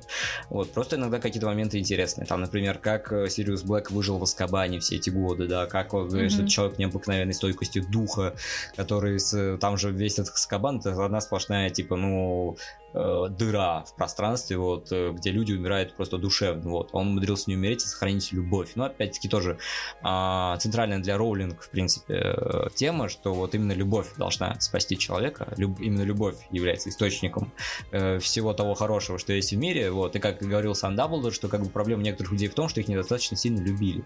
И это тоже прописывается как раз-таки в фигуре Волан-де-Морта, которого там угу. э, мать, мать его любила, но она умерла, по-моему, через какое-то время после его рождения рождения, да, и в принципе он остался сиротой, да, который чувствовал себя бесконечно брошенным. А уж а и он тоже был заражен идеей избранности, потому что он уже узнал, что а, в его роду было как раз со стороны матери был вот этот вот потомки Слизерина, Слизерина, да, и угу. что его кровь довольно аристократичная, вот, и он вовсю пытался откреститься от отца, вот, да, то есть, э, ну, как мы видим, классическая тоже структура, есть герой, есть двойник, да, э, полная противоположность протагонист и антагонист, да, то есть э, Гарри Поттер, который тоже избранный, и другой избранный, который, ну, тоже избранный, и как раз-таки тот Но первый... Ну да, и тот первый избранный заражает своей избранностью как раз-таки Гарри Поттера. Ну, это мы уже видим, просто если целиком взглянем на всю франшизу, да, что как uh-huh. бы Гарри Поттер, он как бы не с потолка избранный.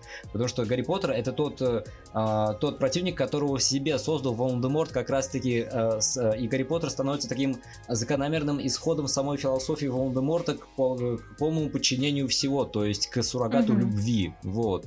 И, ну, мы видим, что как бы Гарри Поттер как такая сила любви побеждает Волан-де-Морта, грубо говоря.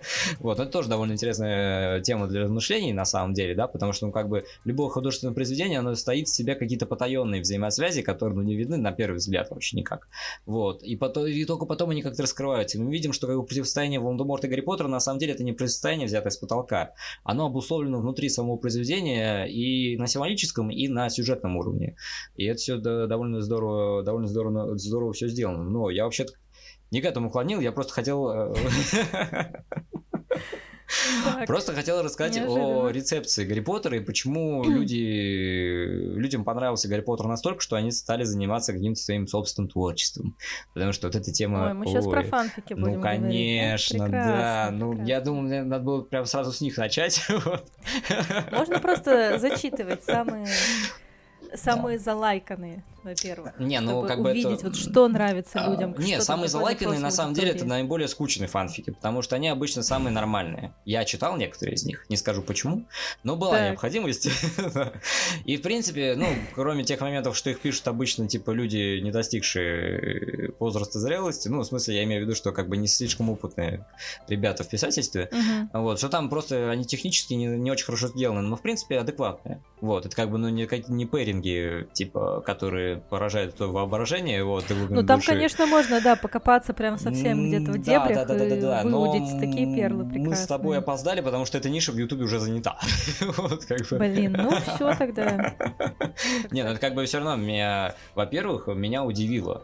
Ну, сейчас вот э, из места карьер, что, оказывается, у некоторых пейрингов есть на, а- а- особые названия. Вот, я думаю, что как бы Так любой- они у всех любой- есть, Нет, у нет, всех. я думаю, что ну, любой, Драмиона э, это я, я самое думаю, кто, кто такая Драмиона, типа? Я такой, я, я, я начинаю догадываться, но я боюсь догадываться, Так. потому что, потому, потому что меня пугает догадка, вот, что, что это может быть. Типа, сначала я подумал, что это название какого-то другого, не знаю, другой саги, другой франшизы, но потом я понял, что это название пейринга, который почему-то очень всеми, очень всеми любимый, и у которого, типа, целое фан-сообщество, которое посвящено отдельно а, союзу Гермионы и Драка, и я просто себе не представляю, как это может работать в реальности, вот, ну, в смысле, я имею в виду вымышленной реальности, потому что, как бы, ну, видно же, что Мгм. это люди немножко разного, разного взгляда на, на жизнь, вот, но... э, как Ну это-то да. Как тебе фанфики по паре Гарри и Драка? Это тоже очень активный Ой, пласт. ну, а, ну, это... литературы. Не, ну я как бы в фанфиках я ничего плохого не вижу. Потому что это прекрасно. Ну, Ну, как бы люди проявляют себя, да, начинается это процесс творчества. Вот. Некоторые люди, в принципе, некоторые маститы, ну, не маститы, но добившиеся успеха писателя, они, в принципе, начинали с фанфиков. Там тот же самый Да, Ник Перумов. например, 50 принципе. оттенков серого Но тоже. нет, я не эти фанфики имел в виду, но окей. Ну, 50... Успех э, есть, все достигнут. Ладно, успех, который доказывает то, что это хороший писатель. Вот я вот такой успех имел виду. Не, коммер... не Давай, только коммерческий. Вот, как бы помимо коммерческого, еще вот такой успех, который говорит о том, что ты хороший писатель. Потому что если открыть 50 оттенков серого книгу, то ее читать невозможно от слова совсем. А, Не, Это не- не будет сказано про сумерки, но сумерки еще как-то худо-бедно можно читать. Вот, потому что, ну, с учетом Да, того, что как «Сумерки» бы... нормальная типичная подростковая книга. Которая Ну да, а если сумерки еще как-то утрировать и сделать повествование вообще неудобоваримым, чтобы его просто довести до предела, получится 50 оттенков серого. Плюс, ну и про... Ну так они и получились. Ну да, Всё вот. верно. И да, и так получается некоторые фанфики по Гарри Поттеру, которые, ну, mm-hmm. да, тебя начинают иногда пугать, но э, есть такие фанфики по Гарри Поттеру, которые, наоборот, э, ну, написаны хорошо, да, но другое дело, что одна из проблем фанфиков заключается в том, что э, человек делает слишком большой упор на то, чтобы быть похожим на оригинал, то есть э, mm-hmm. все-таки фанфик у нас как бы, потому, почему он фанфик, потому что это все происходит как раз в пределах той вселенной, по которому он пишется, э, вот, и иногда писатель может, не может себя заставить привнести что-то свое внутрь всего этого, mm-hmm. да, то есть фанфик у нас, почему их не любят, потому что, ну, в смысле, почему у них такая репутация, что это как бы фу-фу-фу, фанфики, это не надо, вот, это как бы не высокая литература, это низкая литература, э, вот, потому что как бы им, э, меня обычно как бы занимаются люди на, ну, в смысле, они увидели какой-то фильм, там, посмотрели какую-то, там, поиграли в какую-то игру, вот они, им хочется вернуться в тот же мир, в котором им понравилось, да, в котором им было хорошо, э, и как-то это продолжить, вот, чтобы почувствовать как живое биение того, того вымышленного, mm-hmm. той вымышленной вселенной, в которой они, в котором им понравилось быть. Э, вот, и фанфик становится таким, такой реакцией. Это не полноценное произведение. И некоторые фанфики как раз-таки страдают тем, что как бы э, люди их выставляют на, вообще, на всеобщее обозрение, какой-то там огрызок текста, который написан там левой пяткой правой ноги, неважно. Вот. И, соответственно, критика появляется соответствующая. Людей там гнобят, говорят, что типа они не умеют писать, зачем они это все еще выставили, вот, и так далее, и так далее. Я это проходил, я это знаю, как это работает. Вот. Вот это тоже интересно с этого а, момента. Ну да, да, да. Тебе говорят, что типа ты и писать не умеешь, как бы, и иди читай других, как бы, и прежде чем начать писать, иди сначала почитай, да, но, но это как бы, да, тот момент, когда, типа, либо человек ломается и перестает писать, писать фанфики, типа, либо он пишет дальше, и в зависимости, в зависимости от того, насколько сильно он прислушивается к критике, но это тоже уже другой вопрос, вот, просто, ну, вселенная Гарри Поттера, я бы не сказал, что она для меня настолько прям притягательна для того, чтобы по ней начать писать фанфики, вот, потому что, ну, как бы, э, я понимаю, что там очень много возможностей для того, чтобы придумывать свои истории, но мне кажется, что пока что ничего лучше, чем то, что придумал Жан Роллинг, как бы в, в, в фанфиках, да, не придумано да. ничего лучше, кроме воплощения грязных фантазий э, людей, вот. Ну, типа, я вчера зашел в паблике ВКонтакте по, по Драмионе, вот. Ну, я, мы с тобой Ой, уже... а есть паблики ВКонтакте. Да. Это уже плохое сочетание, ну... огненная смесь просто. Не, ну я как бы начал искать, что такое Драмиона. Ну, типа, Драмион, ага. Драмиона, ну, ага. вот. Ну, естественно, первое, что мне выкидывает Google, это типа ссылки на паблики. Вот, где так. типа, да, и, и люди, энтузиасты выкладывают свое творчество, не побоюсь mm-hmm. этого слова. И самый первый, э, самый первый текст меня просто поражает силой стиля, погружение, вовлечение в действие. Это все в 10 кавычках, если что, меня, меня поразил только то, что я это читаю, вот, как бы. И... И, а, ну, и, и чем в основном еще страдают фанфики, что их пишут на моменте какого-то эмоционального пика, эмоционального экстаза, да, то есть они берут да. а, действие, которое описывается в фанфиках, оно на самом деле должно быть итоговым, да, то есть к нему должно подводиться какое-то событие, которое будет в, а, возводить читателя как раз и к тому эмоциональному состоянию, которое будет ангажировано а, воплощено как раз таки в этой пиковой точке. А писатели фан, создатели фанфиков что делают? Они берут эту пиковую, пиковую составляющую, выносят ее в отдельный рассказик, и весь этот рассказик делают просто бесконечным описанием того, а, того ощущения, которое должно было быть подготовлено текстом до этого. То есть у нас получается типа а, кульминация без завязки. И это ужасно, потому что там вот э, тот текст, который я читал, да, назовем это текстом, условно говоря. Мне стало интересно, я ведь его тоже теперь найду и прочитаю. Ну, и там бесконечно вот это вот хождение на катурных и бесконечные mm-hmm. повторы в предложениях, типа, а, там была такая фраза, мол, типа, а, а, а там, э, Драка чувствует себя после победы над Волан-де-Мортом, после битвы mm-hmm. за Хогвартс, вот что-то в этом духе. Mm-hmm. И там было такая, такое вот сочетание фраз тоже вот фразы, которые нужно сразу изымать из текста, просто для того, чтобы он хорошо выглядел. Типа, а, еще отдельным абзацем, чтобы они еще выделялись, каждое предложение, чтобы, типа, подтвердить эмоциональный накал. Ну, не, не, без шрифта, главное, чтобы, типа, в, ну, курсивом, курсивом, вот. Вот, что, типа, Волан-де-Морт мертв, точка. Он точно это знал. Я такой, да ладно, как бы, ну, типа... Ты нам уже это сообщил, не надо нам это... Эта фраза лишнего драматизма не добавляет, она только... Ты только расписываешься в своей недальновидности как писатель. Нет, нет, это так не работает. Это штамп, который нужно э, из текста убирать навсегда. Потому, ну, как бы в штампах ничего плохого нет. Другое дело, когда они становятся шелухой. И это, это шелуха, вот. Потому что, ну, как бы, когда ты лишний раз подтверждаешь события внутри текста, как бы возникает вопрос, а нафига тогда надо было писать до этого, что оно произошло? Ну, как бы вот... Э, и на эмоциональное состояние персонажа это тоже не работает, потому что это, это, это, это рассказ, это отрывок, который вырван из несуществующего контекста. Вот. Потому что ну, мы же не знаем, какие события привели этого персонажа именно к тому эмоциональному состоянию, которое он переживает сейчас. Вот. То есть фанфики почему хорошо читать, особенно плохие, ты видишь, как делать не надо. Вот. Другое дело, когда ты не настроен на эту волну, вот, и ты видишь то, как это написано, и это хвалят, э, почему-то, ну, потому что это как бы играет на струнах души. Вот люди погружаются в это эмоциональное состояние и не видят текста, не видят вот этого стиля, стилька. Э, вот. И э, Э, и все, это, ну, тебе хана, тебе кажется, что это хорошо написано.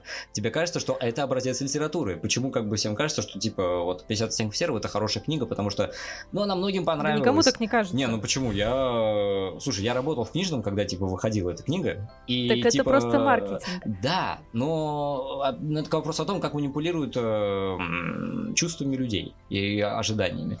Потому это что, знаешь, да. нек- некоторым кажется, некоторыми кажется хорошими сентиментальные романы женские, которых тоже вот читать угу. просто вот это про графиглазное угу. зрелище с очень приторным, но там хотя бы есть какой-то стиль и все-таки редактура, вот. Но тем не менее это плохая литература. Она, ну как бы э, это все прекрасно, вот, когда ты это как-то пародируешь, вот, но когда ты это в полном серьезе читаешь, там, вот эти все любовные переживания, вот, это все, это кранты, потому что, ну, любовь превращается тоже в штамп, как бы, она никак не а, она никак не, не, не работает, она типа не, не показывает никаких противоречий и так далее. Вот. И в Дремионе то же самое. Боже, это, это ужасно. Ну вот про фанфики ты тоже затронул вот этот момент, что почему там кульминация обычно берется, почему очень часто выносятся какие-то, вернее, описываются события либо после основного действия, либо там, может быть, с другой точки зрения. Ну, опять же, очевидный момент, что человек не хочет расставаться с миром, к которому он привык.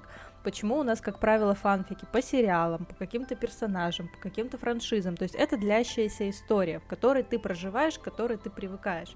И чтобы с ней не расставаться, ты создаешь себе иллюзию того, что вот за скобками того, что уже сказано, что-то есть. Ну да, ты относишься Хотя к персонажам как живым быть, э, людям, да, да, да. Вот, но это опять-таки есть фанфики хорошие в этом плане. Вот, другое дело, что а, почему людям нравится это в мире, потому что там не скучно. А не скучно тогда, когда наступает как раз-таки некий, некий конвенционный этап. И поэтому как бы в основном ну, фанфики, да, да. люди начинают писать фанфики именно с тех моментов, которые на них оказали наиболее сильное чувственное впечатление зрения. Вот, это уже да? потом как бы люди принимают некий выбор, вот, и начинают писать более или менее структурированные целостные тексты, композиционно выверенные, в которых э, все-таки уже есть завязка, кульминация, развязка и так далее, да, вот эта вся эта классическая схема, которая все-таки делает из плохой литературы хорошую литературу, вот, которую уже можно читать без э, крови из глаз, вот, и из ушей. А, да, вот, потому что, ну, в основном это все-таки именно такая, э, просто отголоски того, насколько сильно людям понравилось находиться в том мире, который был создан другим автором, а, вот, и, да? да, и это уже как бы получается так, что, как бы, ну, фанфики это такая почва, из которой либо вырастает что-то хорошее, либо все остается на уровне как раз-таки этого самого чернозема, ну, нет, уже, ну, да, вот, потому что, ну, все, что не вырастает, э, перегнивает, э, умирает и становится частью той почвы, на которой все-таки зарастет какая-нибудь цветущая штука, которая всем понравится, вот, которую, которую всем, э, всем, всем будет легко и приятно читать. Вот, но... Мне кажется, никто так глубоко фанфики по Гарри Поттеру еще не анализировал.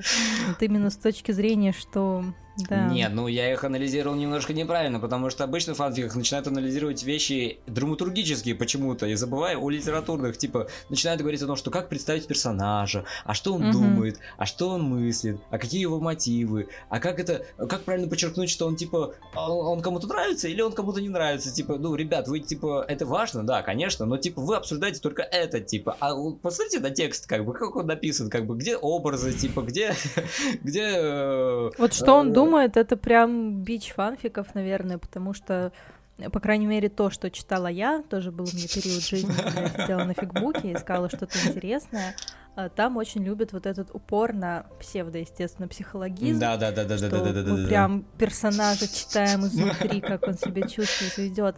Короче, блин, вот как-то мы очень э, на опасный, конечно, лед встаем. Нет, думать это, это хорошо. Другое дело, что когда у тебя действие занижается, включается писательское мастерство, потому что из скучного действия внешне, ты должен сделать действие захватывающее. Ну, то есть те самые вот эти моменты ретардации, когда типа вот э, mm-hmm. у тебя все э, персонаж погружается во внутренний мир, да, опять-таки к тому же самому узнику Скабана, где как бы конфликт становится, уходит вовнутрь э, извне.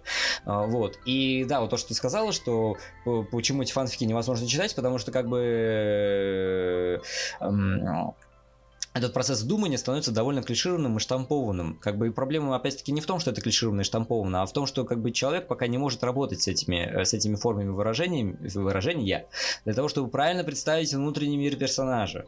Потому что, ну, во-первых, иногда его можно представить опосредованно, не погружаясь угу. во внутреннюю саморефлексию.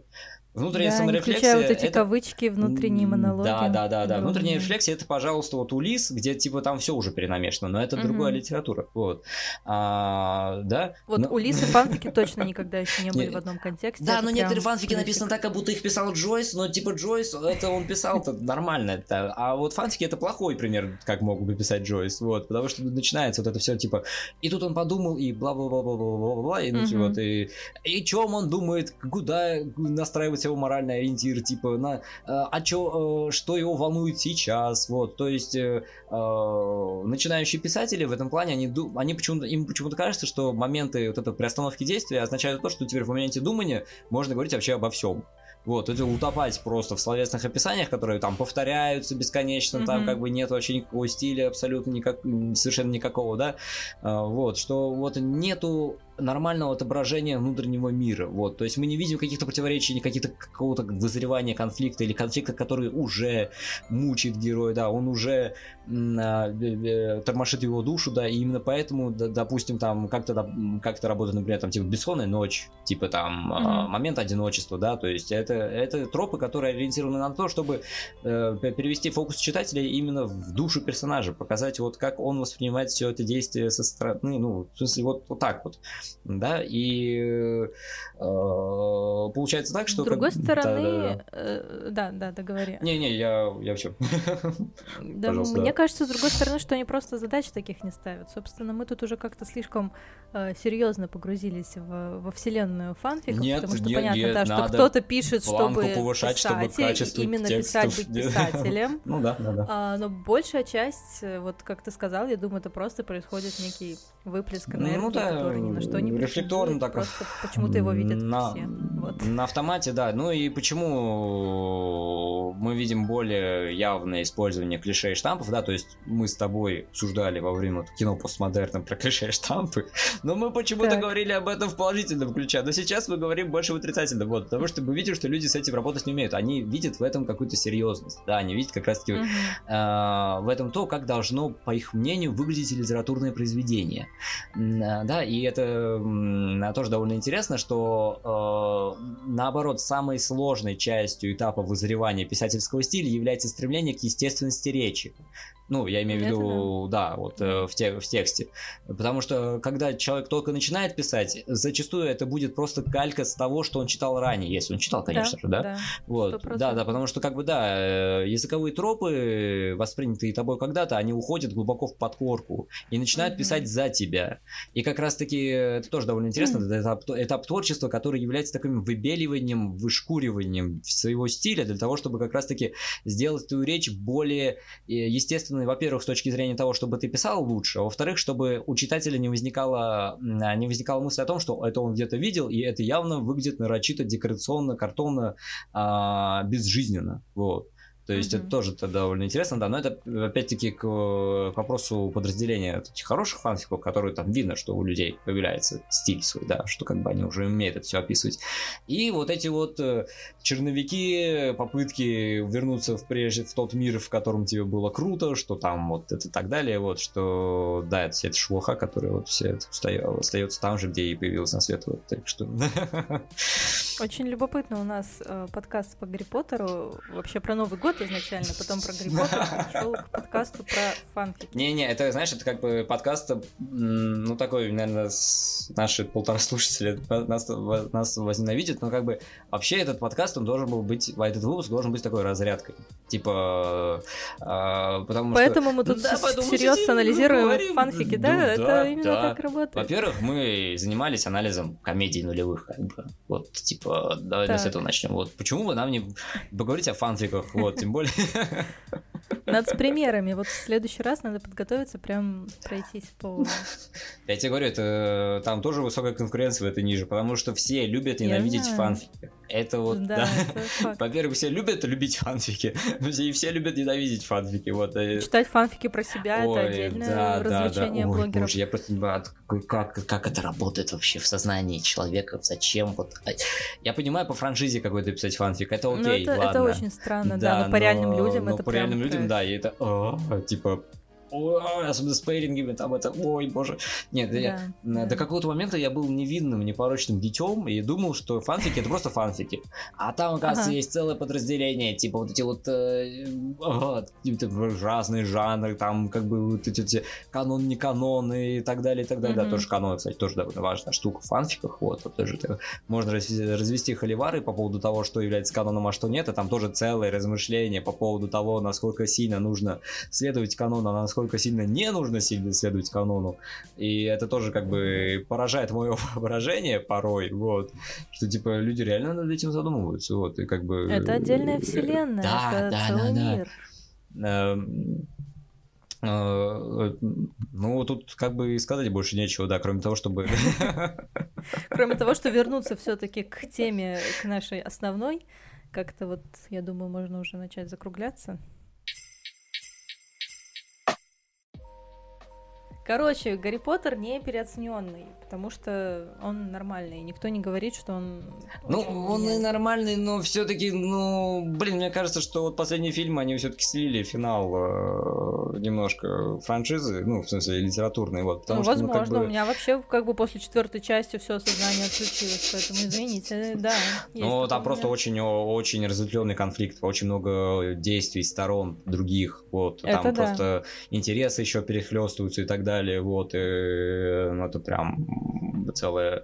Да, и, кстати, интересно, что принцип Полукров в этом плане даже превращается иногда в боди-муви, а я имею в виду боди-муви mm-hmm. типа Дамблдор, Гарри Поттер, вот, потому что в Ордене Феникса мы видим максимальное за... отторжение типа Дамблдора от Гарри Поттера, который на самом деле был сознательно mm-hmm. построен Дамблдором, да, что он специально типа не встречался, ну, э, имел контактов по минимуму с Гарри Поттером, вот. А в принципе Полукровке mm-hmm. мы видим как раз уже обратную сторону, когда Гарри Поттер становится таким протеже э, mm-hmm. Дамблдора, да, и Дамблдор как бы начинает ему давать там всякие там указания, там, тогда давать ему задания, чтобы все это... Mm-hmm. Ну, короче, как Гордон Гекко и э, герой Чарли Шина в Уолл-стрит, только, только, в принципе, полукровка. Неожиданно. Не, ну если так вспомните, как бы про а, фигуры там, типа наставник-ученик, вот что-то в этом духе. Вот. Uh-huh. А, да, то есть, ну это как бы тоже большой вопрос, типа, почему, почему Дамблдор не обращался за помощью к более а, прошаренным людям, да, которые все-таки могут им, ему помочь, но ему помогал, типа, тот же самый Снег, которого там тоже обеляют uh-huh. как могут, просто уже э, после того, как мы узнали, что на самом деле Снег любил э, Лили Поттер там и так далее, uh-huh. вот. А, но потом ты понимаешь, что Дамблдор на самом деле воспитывал в Гарри Поттере как раз-таки вот это стремление к, э, хотя Гарри Поттер, в принципе, до этого все это умел, да, преодолевать трудности, трудности, привыкать к сложностям, mm-hmm. да, потому что все-таки да, именно на Гарри Поттере было, э, было возложено вот эта миссия по поиску крестражей, да, и так далее, и так далее. Ну и подготовить его банально к смерти, вот, потому что, ну, как бы, спасибо Дамблдору, что он не сказал Гарри Поттеру, что да, и тебя, твоя избранность, на самом деле, это просто маленький кровавый комочек, вот, из-за которого ты умеешь разговаривать э, со змеями, да, змеи уст, Варсилтанг, да. Ну, то есть, э, да, э, в Гарри Поттере есть много всяких интересных штуковин, и при этом они есть как и в книгах, так и в фильмах. Но когда ты читаешь книги, у тебя возникают вопросы к фильмам, вот, и ты продолжаешь их оценивать, ну, некоторые продолжают их оценивать именно как кинематографическое произведение, а некоторые люди почему-то думают, что фильмы это должна быть идеальная иллюстрация книги, вот, и поэтому, да, им начинают не нравиться фильмы, поскольку, поскольку экранизация, ну, не совсем точно верна оригиналу, хотя, мне кажется, как раз-таки хорошая экранизация получается именно тогда, когда автор все-таки позволяет себе отойти от литературного канона и привнести что-то свое, но это уже как тоже другой, а, другой вопрос. А, э, вот, но в основном мы как бы сегодня должны были говорить именно о фильмах, хотя, да, э, прибегли к книжкам. Хотя, вот. да, человек, который прочитал книги, сидел и понтовался полтора часа тем, что он прочитал книги. Спасибо. Я не, понтов... я, не понтов... я не понтовался, я просто говорил, что сделано хорошо там и что сделано плохо в фильмах, вот. И хотя я, по-моему, не говорил, что плохо сделано в книгах, хотя я могу сказать, что плохо сделано в переводе. Uh, особенно, mm-hmm. ну, у нас же было два вида переводов, типа вот это Атрасмен mm-hmm. и Спивак. Вот, и Спивак, ну, все знают перевод Спивак, mm-hmm. да, замечательный. А, вот, но почему-то при этом говорят, ну, и кажется, что Росмен по сравнению со Спивак это хорошо. И мне тоже казалось, что хорошо, потому что в основном все переводы, которые делал Росмен, они в принципе стали каноническими, потому что они потом переехали mm-hmm. в экранизации, ну, в дубляж. А, вот, но потом я прочитал Кубок огня от Росмена и офигел, потому что у книги было, по-моему, 4 редактора, ну, точно не один. Вот. И это отличное, э, отличное подтверждение пословицы «У семи нянек дитя без глазу», потому что столько кни- ляпов в книге было, просто дохнища. Особенно мне понравилось, когда они все-таки не могли определиться, как, зовут, как, какой фамилия у Невилла. То ли он Долгопупс, то ли он Лонгботом. Типа вот... Это кошмарно просто, реально. Я, я, я столько ляпов, столько ошибок грамматических. Это просто, ну, я такой, а как это, как это, как это? Причем это все, они повышаются по мере подхода к финалу книги, да, то есть мы видим, что как бы все, каждому редактору... Ну, не успевали, ребята, надо было быстрее, там уже фильм на подходе, книга на подходе, надо выпускать. Да, но при этом... знаешь, вот этот э, дубляж сериалов русский что его надо успеть официально сделать там быстро-быстро, когда серия только вышла, поэтому он очень часто делается просто через пень-колоду. Uh, да, но при этом Орден Феникса вызвали uh, переводить Виктора Голышева. И там как бы все, ну как бы чин по чину, как бы типа да, вот. Они уже поняли, что типа нельзя давать абы кому типа переводить книги по Гарри Поттеру, вот. Хотя вот э, сам Голшев говорил, что, ну я просто когда учился в литературном институте, он к нам приходил так. там на одну лекцию, вот, типа, рассказывайте себе, вот, и э, он же еще переводил, ну, он вообще, он известен как переводчик Селлинджера, вот, и Буковский, вот, ага. и, э, и он говорил, что как Буковский переводить было интереснее, потому что, ну, Гарри Поттер это именно что заказик такой, типа, ну, ага. в смысле, Джон Роллинг это, конечно, хорошо, но, типа, очень скучно. Не, ну, понятно, что по сравнению с Буковским там лингвистических особенностей явно больше. Ну да, да. Скажем так. Эм, так, ну что, ну что, заключение? Давай. Ну, заключение хочу сказать, э, что Гарри Поттер это очень хорошая серия книг. И, ну, довольно и хорошая серия фильмов, хотя, ну, не без грехов по сравнению с книгами, но все-таки э, фильмы, образы фильмов, они очень глубоко отпечатались в сознании, да, и они все-таки станут неотчуждаемыми образами от, э, а, от э, книг, но все-таки тут тоже можно вспомнить фан-сообщество, которое делает арты к, угу. к пейрингам, да, и они уже иначе интерпретируют различные образы, которые, э, которые, как мне кажется, правильно описаны именно в книге. То есть, э, да, допустим, э, Гарри Поттер на самом деле это мальчик там со взъерошенными волосами, а в, в книгах, пардон, как бы он всегда опрятен, хорош собой, да, и так далее, да. То есть, как бы из Гарри Поттера Джон Роллинг делал именно такого немного неряшливого мальчика. Ну, такой типа активный, да, ну, то есть, ну, мы знаем, как такие выглядят мальчики, да, обычно. Вот. Что именно он и хулиган немножко, и не хулиган, у него все-таки есть доброе сердце, но тем не менее, э, как отец, он любит иногда так немножко пойти против правил, да, и тому подобное, да. Но, то есть, мы видим, что у Джон Роллинг получилось создать персонаж, получилось создать персонажа, который одновременно стал предтечей тех аналитивных персонажей, которыми э, был заселен кинематограф в начале десятых годов, э, то есть это и Дивергент, забавные игры, и, и же с ними, и Сумерки. Э, ну, Сумерки тоже конец нулевых. Забавные игры, вот. голодные игры. А, ой, Забавные прошу прощения. Игры это другое. Голодные, голодные игры, голодные игры. Извините, извините. До сих пор просто флешбеки после забавных игр. Но вообще-то голодные игры, там типа, там тоже как бы не, не, все очень хорошо, но там просто более глянцево Они тоже достаточно сделано. забавные. Ну да, да, да. Ну по сравнению с королевской игрой, типа голодные игры не такие уж и забавные, вот, а вот, ну я имею в виду японский оригинал, да. С королевской битвой, с Такеши, да. С Такеши Китана, да. Там. А, Это будет отдельная тем не менее, мы видим, что... выживание. Особенно с Такеши Китана, это прям хорошо, очень хорошо.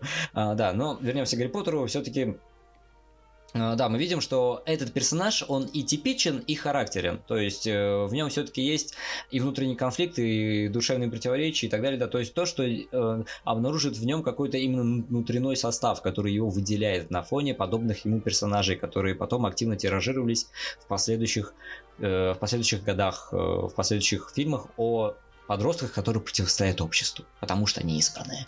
Но, опять-таки, то, что мы сегодня обговаривали, что избранность Гарри Поттера на самом деле э, Роулинг тоже м- переигрывает и ставит ее в ином ключе, что это скорее именно некое проклятие, некая, некая миссия, которая была возложена на Гарри Поттера до того, как он понял вообще, кто он такой. Да, то есть это, mm-hmm. опять-таки, к вопросу того, как Гарри Поттер становится не центрированным персонажем этой истории, а сама история поглощает в себя Гарри Поттера и делает его его действующим лицом очень долгоиграющего конфликта, да, который на самом деле э, имел других э, персонажей, имел других действующих лиц центральных, да, и и так далее, так далее, да. И, и основные сквозные мотивы, да, что нужно любить друг друга, да, нужно поддерживать друг друга, что это идея дружбы, э, идея под, взаимоподдержки, которая выражается как раз-таки в этой троице, а, вот это Гермиона, Гермиона Гарри и Рон и Невил.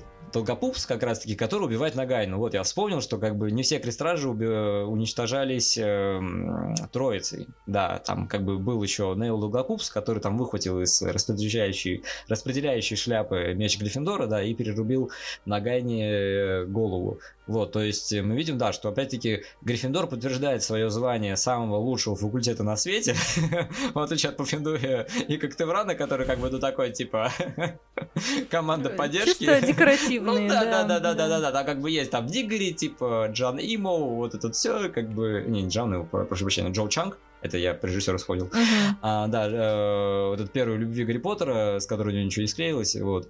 Ну, кстати, тоже к вопросу о пэрингах, но уже о пэрингах от самой Джоан Роллинг, как бы, ну, я до принципа Лукровки не мог себе представить, что у Гарри Поттера и Джинни Уизли вообще может возникнуть какая-то типа, ну, связь, вот, как бы вообще друг другу не подходящие. Ну, вот, да, это не было вообще прописано вот как Да, просто вот в фильме особенно, что просто в фильме, ходили... да, в фильме вообще не прописано ни разу, типа, потому что вот, ну, принцип Лукровку я опять-таки не читал, но в «Дарах смерти» между ними уже есть какие-то склоки, то есть там есть какая-то химия, которая вот угу. э, показывает, что они друг другу не безразличны, они друг другу дорожат, угу. вот.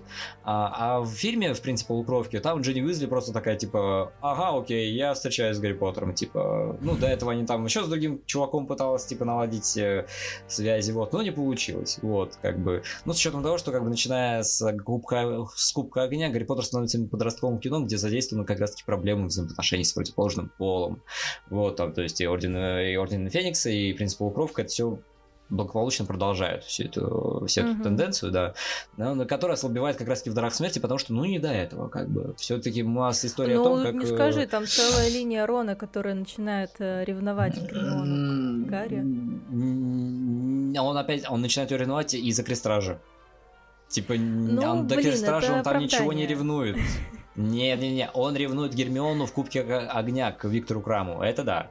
Но потом у них более-менее налаженные связи как раз таки, потому что это тоже довольно ну, такой фоновый фоновые взаимоотношения происходят, вот. А в «Дарах смерти» э, Рон не то чтобы ревнует Гермиону к Гарри, он и он просто им, он завидует и Гарри, и Гермионе, потому что, ну, э, когда он когда он уничтожал Крестраж, ну, если помнишь эту сцену, что как бы да, да, да бил, бил в его наиболее такие болевые точки, что он как бы сын, который ничего не достиг, человек, который не mm-hmm. реализовался в жизни, да, ничего не смог, потому что а, у него братья более достаточные, чем он, да, то есть это Перси Уизли, который работал в Министерстве магии, и братья Уизли, которые там как бы свой магазинчик открыли, да, то есть у каждого нашлось место в жизни, и только он mm-hmm. все время прислушка к Гарри Поттеру великого, вот, и это как бы вопрос не в том, что он ревнует Гермиону, а в том, что типа в нем в самом зрело это зерно а, комплекса неполноценности на протяжении всей франшизы. Вот.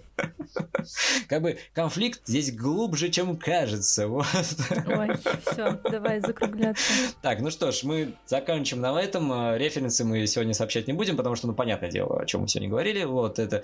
Но мы сегодня говорили только о восьми фильмах о Гарри Поттере без э, фантастических тварей и проклятого дитя, потому что, ну, фантастические твари, они прикольные, но не так, чтобы прямо о них говорить, вот, а проклятое дитя, это, ну, вы сами знаете, это, ну, как бы такое себе удовольствие, да, и перед тем, как мы закончим, все-таки скоро Новый год, мы все-таки вспомнили, что, да. Выпуск-то новогодний. Да, выпуск новогодний, да. Так что мы на какое-то время да, наш подкаст уйдет пока немножко в творческий отпуск, немножко. Вот на момент новогодних праздников мы подумаем, с чего можно начать. Ну, вернее, у нас есть с чего начать. А, Но мы не будем год. раскрывать все секреты. Ну, конечно, мы не будем все раскрывать все секреты. Но, во-первых, не секрет то, что мы все-таки начнем. Да, второй сезон обязательно будет. Да, второй сезон будет, и мы надеемся, что он будет еще круче, чем первый. Вот. И мы все-таки считаем, что первый получился, ну, не без грехов, но хорошим.